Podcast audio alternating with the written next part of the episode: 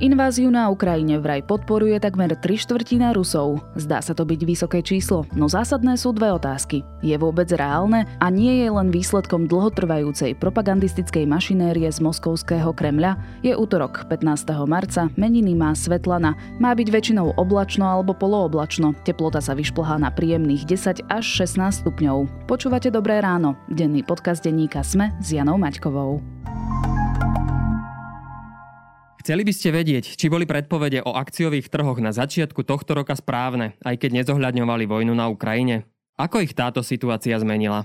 Ako tento rok investovať? Dozviete sa v podcaste Financie bez obalu od A po Z, ktorý vám prináša 365 Bank. Nájdete ho vo všetkých podcastových aplikáciách. Nikdy nie je neskoro začať rozvíjať svoj talent. Učíme sa predsa celý život.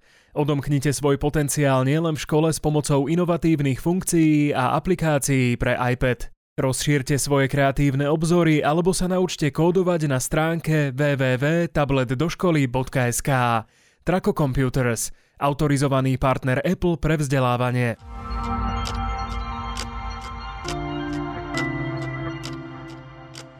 A teraz už krátky prehľad správ.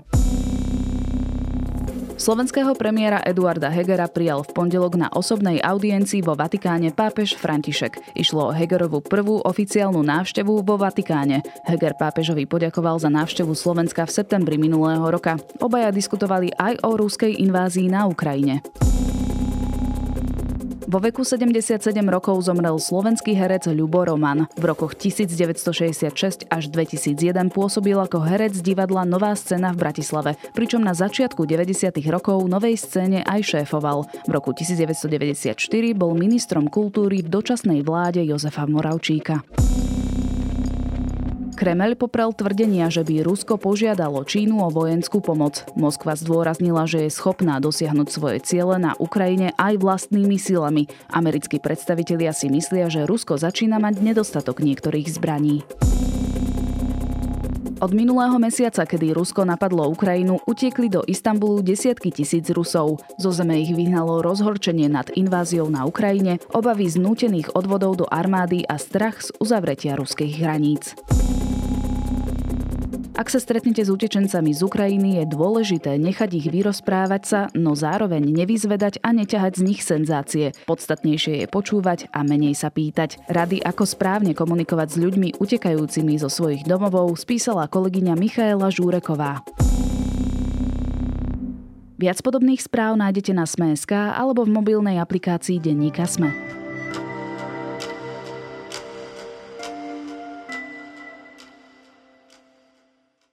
Z Ruska odchádzajú desiatky novinárov. Slovo vojna je zakázané a obyčajní ľudia sú masírovaní prokremelskou propagandou, ktorá vykresľuje alternatívnu realitu. Slobodné a objektívne médiá dostávajú stopku. Cenzuruje sa všetko, čo by len náznakom spochybňovalo tzv. oprávnenosť ruskej invázie na Ukrajine. Vracia sa Rusko do čias Sovietskeho zväzu, do čias samizdatov ilegálnych médií a cenzúry a dokážu to vôbec bežní Rusi, ktorí roky čelia silnej propagande vnímať? Budem sa sa pýtať redaktora zahraničného oddelenia denníka SME, Lukáša Onderčanina. And Misha, your father is in Russia. And after days of bombing and days of this invasion, you finally got him on the phone. What did he say? Hisha, that was like the common conversation. Hi, how are you doing? So, any word about war? And I asked him, Do you know what's going on? And he said, Yes, I've heard something. And I started to tell him uh, how are my things and things of my family? I told him that we woke up from the bombing, and uh, he started to argue. He said, "No, no, no, everything is not like this." And um, he told me that the Russia started like peaceful operation, and they're trying to save us from the Nazis regime, which occupied our country. And um, the most interesting thing was uh, that the Russian soldiers are giving uh, to the local people food and warm clothes. So that's the thing he saw on the TV. And they said, No, father, now I'm here. I see what's going on. My friends also see what's going on. Um, and uh, he just could not believe in this. So I spend maybe five minutes trying to talk to him and then I just say goodbye, sorry. Lukáš, ak by si bol teraz novinárom v Rusku, čo by si mohol napísať o vojne na Ukrajine? Mohol by som napísať o tom, že mm, prebieha nejaká špeciálna vojenská operácia mm, na Ukrajine s cieľom denacifikácie a nejakej očisty alebo ochrany ruskojazyčného obyvateľstva. Mohol by som napísať o tom, že Ukrajinci bombardujú civilné ciele na Donbase napríklad, ale nemohol by som napísať, eh, že ako je to naopak a ako je to pravdivo. Eh, mohol by som písať o sankciách v podstate, ktoré sa zasiahli aj Rusko, ale mm, väčšinou teda by som musel napísať tiež, že za to môže Západ a snaží sa nejakým spôsobom zničiť Rusko. Takže naozaj eh, ak by som bol v Rusku reportér, tak e, tie správy by vyzerali o dosť inak, ako ich môžem napísať u nás na Slovensku. Mohol by si napríklad informovať o protestoch v ruských mestách proti invázii? Čiastočne áno, ale už aj to je čoraz ťažšie. Už som videl, že niektorých novinárov zatýkajú iba za to, že stoja na tých protestoch, aj keď sú normálne označení ako pres. Takisto aj tých ľudí tam zatýkajú, ktorí pomaly idú iba okolo. Takže už aj to začína byť e, problém a vlastne tie pravidlá sa v priebehu tých dvoch, troch týždňov, odkedy začala vojna na Ukrajine, veľmi výrazne zhoršili, pritvrdili a dnes naozaj je vlastne nemožné z Ruska prinášať objektívne informácie o tomto konflikte. I told her about spending a night in the basement of our building in Kiev, uh, waking up at 4 a.m. to the sounds of explosions and fighter jets. My aunt told me, Well, you don't know who did that.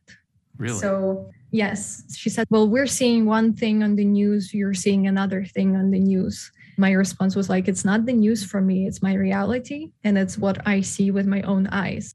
Aké tresty by ti hrozili, ak by si teda podrobne informoval o agresii Putina? Kreml v posledných týždňoch, myslím, že hneď ten prvý marcový týždeň schválil zákon, ktorý ako keby trestá používanie fake news alebo proste vymyslených správ o armáde. To znamená všetko, čo sa týka ruskej armády a čo nejakým spôsobom kritizuje ten postup armády a vlastne informuje o tom samotnom konflikte, tak môže byť vnímané ako nelegálne a tým pádom aj novinári, ktorí napríklad doteraz mohli pracovať v Rusku a vedeli písať o tom o konflikte pomerne objektívne, aj keď teda samozrejme tie štátne a prokremovské médiá to nerobili, ale minimálne tie zahraničné pár nezávislých to dokázalo, tak, eh, tak už ani tie tak nemôžu pracovať, lebo im hrozí až 15 rokov väzenia. To je tá akože najväčšia sadzba, eh, myslím, že to začína okolo trojročného väzenia, ale tým pádom všetci sú tak vystrašení a tie tresty sú tak vysoké, že je úplne nemožné vlastne o tom pravdivo informovať. Doteraz to boli naozaj také, že niekoho zadržali na pár dní a potom tých novinárov keď tak pustili, keď písali napríklad do tých protestoch, ale teraz naozaj tie tresty sú drakonické, by som povedala. Eh, vlastne to veľmi veľa novinárov vypudilo preč z krajiny. Áno, ako spomínaš, uh, novinári a novinárky odchádzajú z Ruska, zahraničné médiá stiahujú svojich korešpondentov, napríklad uh, The New York Times alebo Bloomberg.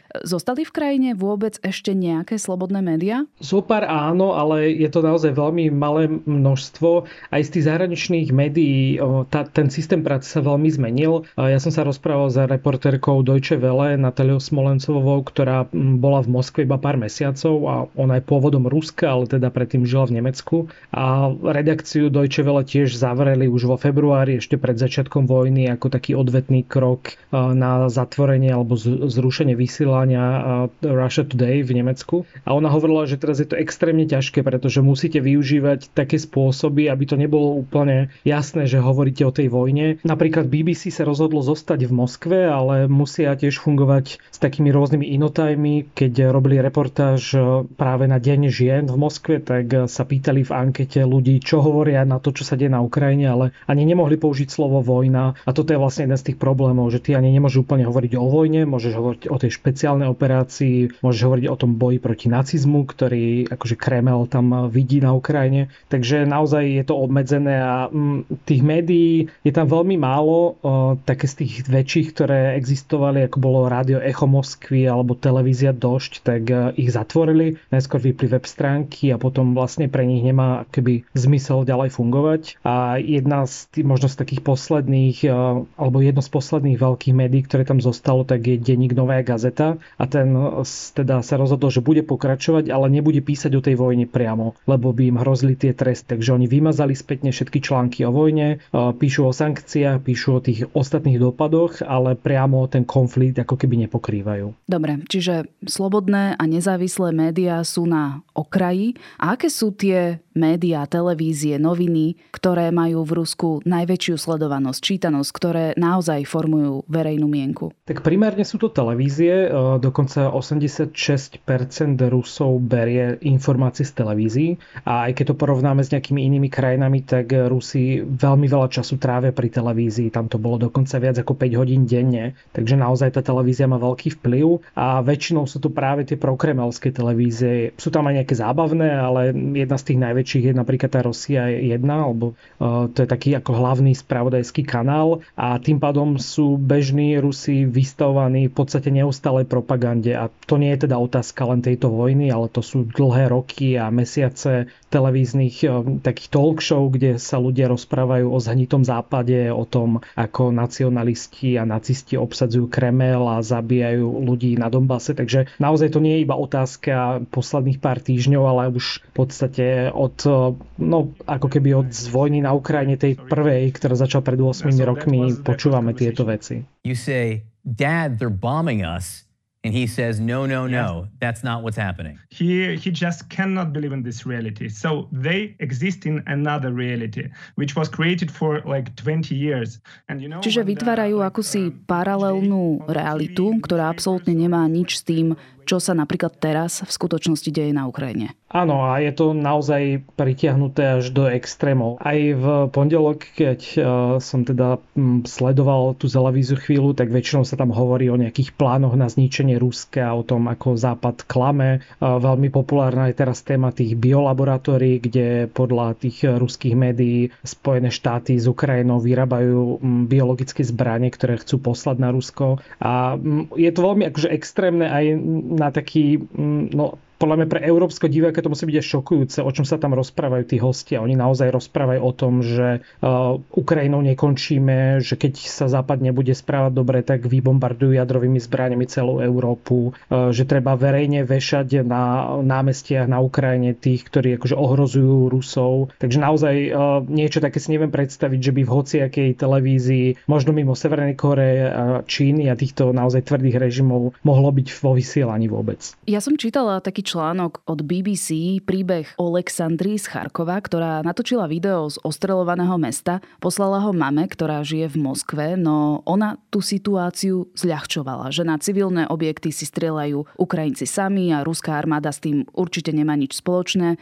Je tá forma propagandy v Rusku naozaj až taká silná, že dokonca rodičia nedokážu veriť svojim vlastným deťom? Myslím si, že áno, pretože ten informačný chaos, aký to vytvára, tak je veľmi vžitý u mnohých ľudí. Samozrejme, nechcem generalizovať, že mm, všetci Rusi to tak vnímajú, pretože naozaj veľká časť ľudí sleduje nejaké iné médiá, ale dá sa povedať, že väčšina naozaj je možno odkazaná na tú televíziu a keď tam počúvajú celú dobu o tom, že nacisti tam bránia civilistom utiec z tých miest, čo tiež vlastne je veľmi populárna téma už aj na slovenských sociálnych sociálnych sieťach, že Ukrajina vlastne bráni tým koridorom fungovať, tak mm, rozumiem tomu, že je veľmi ťažké mm, veriť nejakým videám a, a bohužiaľ aj medzi tými blízkymi to dosť často tvorí konflikty. Ja aj keď som bol na východe Ukrajiny v Charkove, tak som sa stretol s pár ľuďmi a boli tam prípady, kedy sa napríklad nerozprávali s vlastnými rodičmi kvôli tomu, že oni ešte pred vojnou vlastne podporovali Putina a,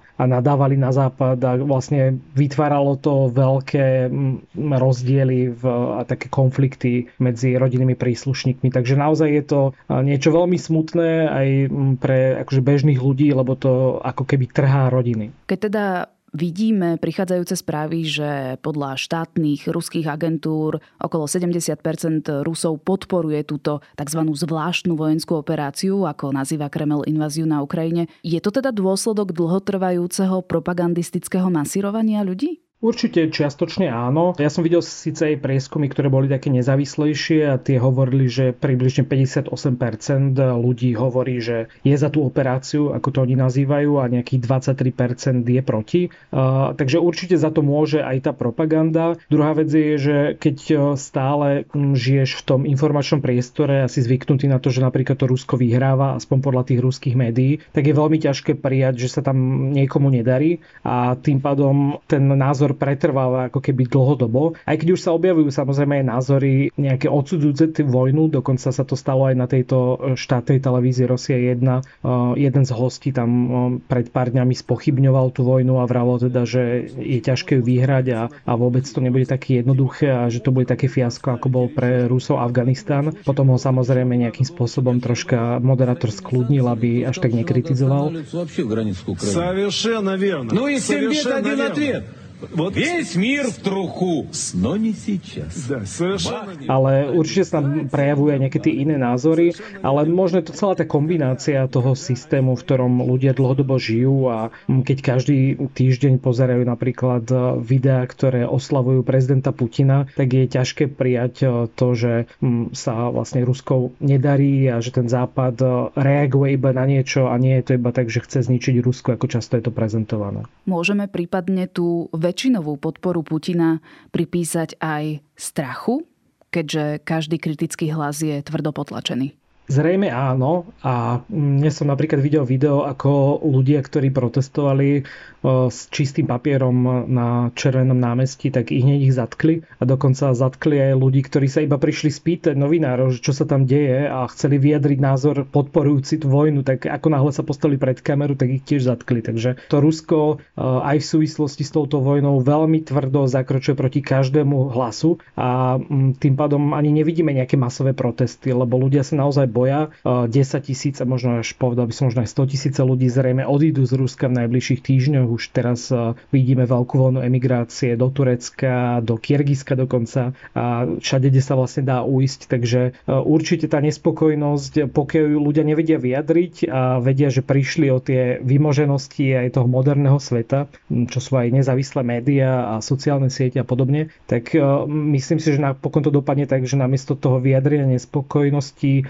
radšej odídu z tej krajiny, ako keby zabuchnú tie dvere, pokiaľ sa to nezlepší. Ale to bolo vlastne jedno z motivácií tých sankcií, ktoré Západ uvalil na Rusko, že práve keď obyčajní ľudia nebudú môcť platiť e, Visa alebo Mastercard, prípadne nebudú môcť chodiť do McDonaldu, KFC, nebudú si môcť e, kúpiť nový software od Microsoft a podobne, že príde tá vlna z dola, vlna odporu, tlak na zmenu. Myslíš, že to príde, alebo práve, že aj na základe tých slov, ktoré sme si tu teraz povedali, to naozaj nepríde? Je možné, že z dlhodobého hľadiska to bude mať vplyv, pretože aj ľudia, ktorí sú, dajme tomu, verní režimu a sledujú tie médiá, tak budú nejakým časom spochybňovať, že prečo sme na tom ekonomicky až tak zle. Pokiaľ im tí lídry hovoria, že ekonomika Ruska vydrží a všetko bude fajn a naozaj to tak nebude, tak e, možno aj takíto ľudia budú spochybňovať e, tie závery neskôr. Ale druhá vec je, že naozaj to výženie tých, ktorí možno majú to kritickejšie myslenie, sú viac prozápadní, ak to tak vieme nazvať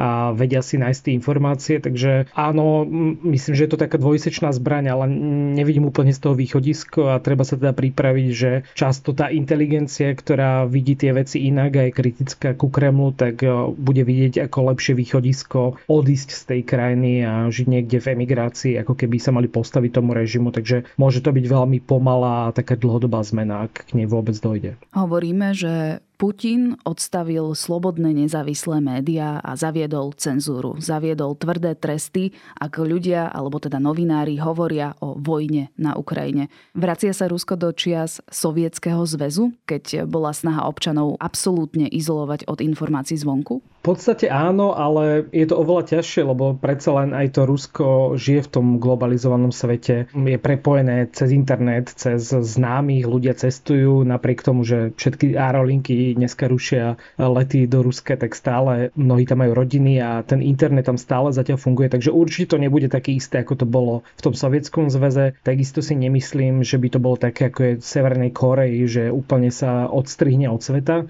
aj keď teda existujú snahy Ruska a hovorilo sa o tom aj v poslednom týždni, či sa nevypnú z toho globálneho internetu, pretože Rusko to v minulom roku niekoľkokrát testovalo, že všetky vlastne štátne stránky a podobne fungovali na nejakých vnútorných serveroch a tým pádom by akože zabránili kyberútokom a vedeli by fungovať samostatne. Takže je možné, že Rusko prístupí k niečomu takému, aby naozaj sa ani cez tie vpn a podobne nedal obchádzať ten systém, alebo je to extrémne ťažké a nemyslím si, že tá úplná izolácia, či už cez tie sociálne siete, alebo iba cez tie kontakty mm, nejaké osobné môže nastať. Takže je to nejakým spôsobom mm, veľký krok späť a aj novinári, s ktorými som sa vlastne rozprával kvôli tomu článku predtým, tak hovorili, že sa budú musieť že si budú musieť zvyknúť na nejaké také samizdaty, že budú musieť cieľene dostávať k ľuďom tie informácie, pretože inak budú naozaj odkazaní iba na tie prokremelské médiá. Takže v niečom to určite pripomína ten sovietský zväz, ale úplná izolácia, ako je to štýl Severnej Korei, nemyslím si, že je v súčasnom svete a v takej veľkej krajine, ako je Rusko možná.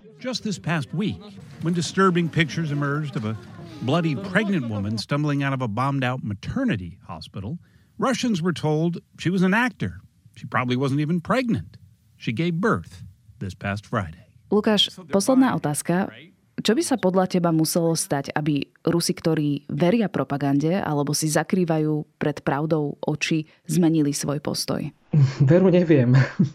Myslím si, že keď tí politickí lídry, aspoň niektorí z nich, budú aspoň nejaké pochybnosti prezentovať, tak to môže niečo v tých ľuďoch zlomiť. Už sú tam prípady, kedy hm, aspoň nejaké pochybnosti vzýšli z toho, že naozaj sú ľudia, ktorí hovoria, že tá vojna nie je dobrá. A nemusí to byť úplne, že budú proti Putinovi a budú hm, spochybňovať to, čo Kreml robí, ale pokiaľ sa takéto hlasy budú aspoň niekde objavovať v tých médiách, tak hm, môže to s ľuďmi pohnúť. A myslím si, že tie ekonomické problémy časom, hm, ako už som hovoril, donútia tých ľudí zisťovať, že čo za nimi je a prečo vlastne nesedia úplne tie narratívy, ktoré prezentujú prokremelské médiá a ten ich bežný život. A možno aj keď budú v kontakte s ľuďmi na západe čoraz väčšom, tak, eh, tak uvidia, že tá situácia je troška iná a tým pádom toto je možno jediný spôsob, akým by mohli možno aj dosiahnuť zmenu v tej krajine. Ale asi je to dlhodobý problém a dlhodobá zmena, ak to tak vieme nazvať vôbec. A, a druhá vec je možno tá samotná vojna, pretože už v minulosti teda Rusko bolo zapojené do viacerých vojen a doposiaľ väčšinou pomáhali Putinovi v nejakých e, preferenciách, ale teraz to môže byť iný prípad, pretože tá vojna je pomalá, je to pre Rusko zatiaľ pomerne veľký fiasko. A pokiaľ budú napríklad chodiť uh, už tie, až to nazvem, že mŕtvoli ruských vojakov uh, matkám domov, tak uh, to môže zmeniť tú verejnú mienku a uh, môže to byť vnímané kritickejšie, ako napríklad bol ten Donbass, eh, kde sa často zakrývalo, že tam zomierali vôbec nejakí ruskí vojaci alebo, alebo Sýria. Takže uh, toto je tiež možno taký ten osobný aspekt, ktorý um, môže vytvoriť uh, nejakú, nejaké podhubie na kritiku. Aj v minulosti vlastne existovali tie organizácie Matiek, ktorí ktoré protestovali proti režimu vo viacerých krajinách. Takže toto si myslím, že možno je ďalší taký scenár, ktorý môže troška zatlačiť na ten eh, Putinov režim. To bol Lukáš Ondarčanin, redaktor zahraničnej redakcie Denníka Sme. Vojna na Ukrajine nás všetkých tvrdo zasiahla. Prichádzajú k nám zúfalí ľudia, ktorí museli opustiť svoje domovy a blízkych nechať v obklúčených mestách alebo bojoch. Človek v ohrození od vypuknutia konfliktu pomáha na hraniciach aj priamo na území Ukrajiny. Potrebná však bude dlhodobá pomoc. Pomôžte ľuďom v núdzi. Darujte na stránke Človeka v ohrození alebo zašlite prázdnu SMS v hodnote 5 eur na číslo 837. Ďakujeme.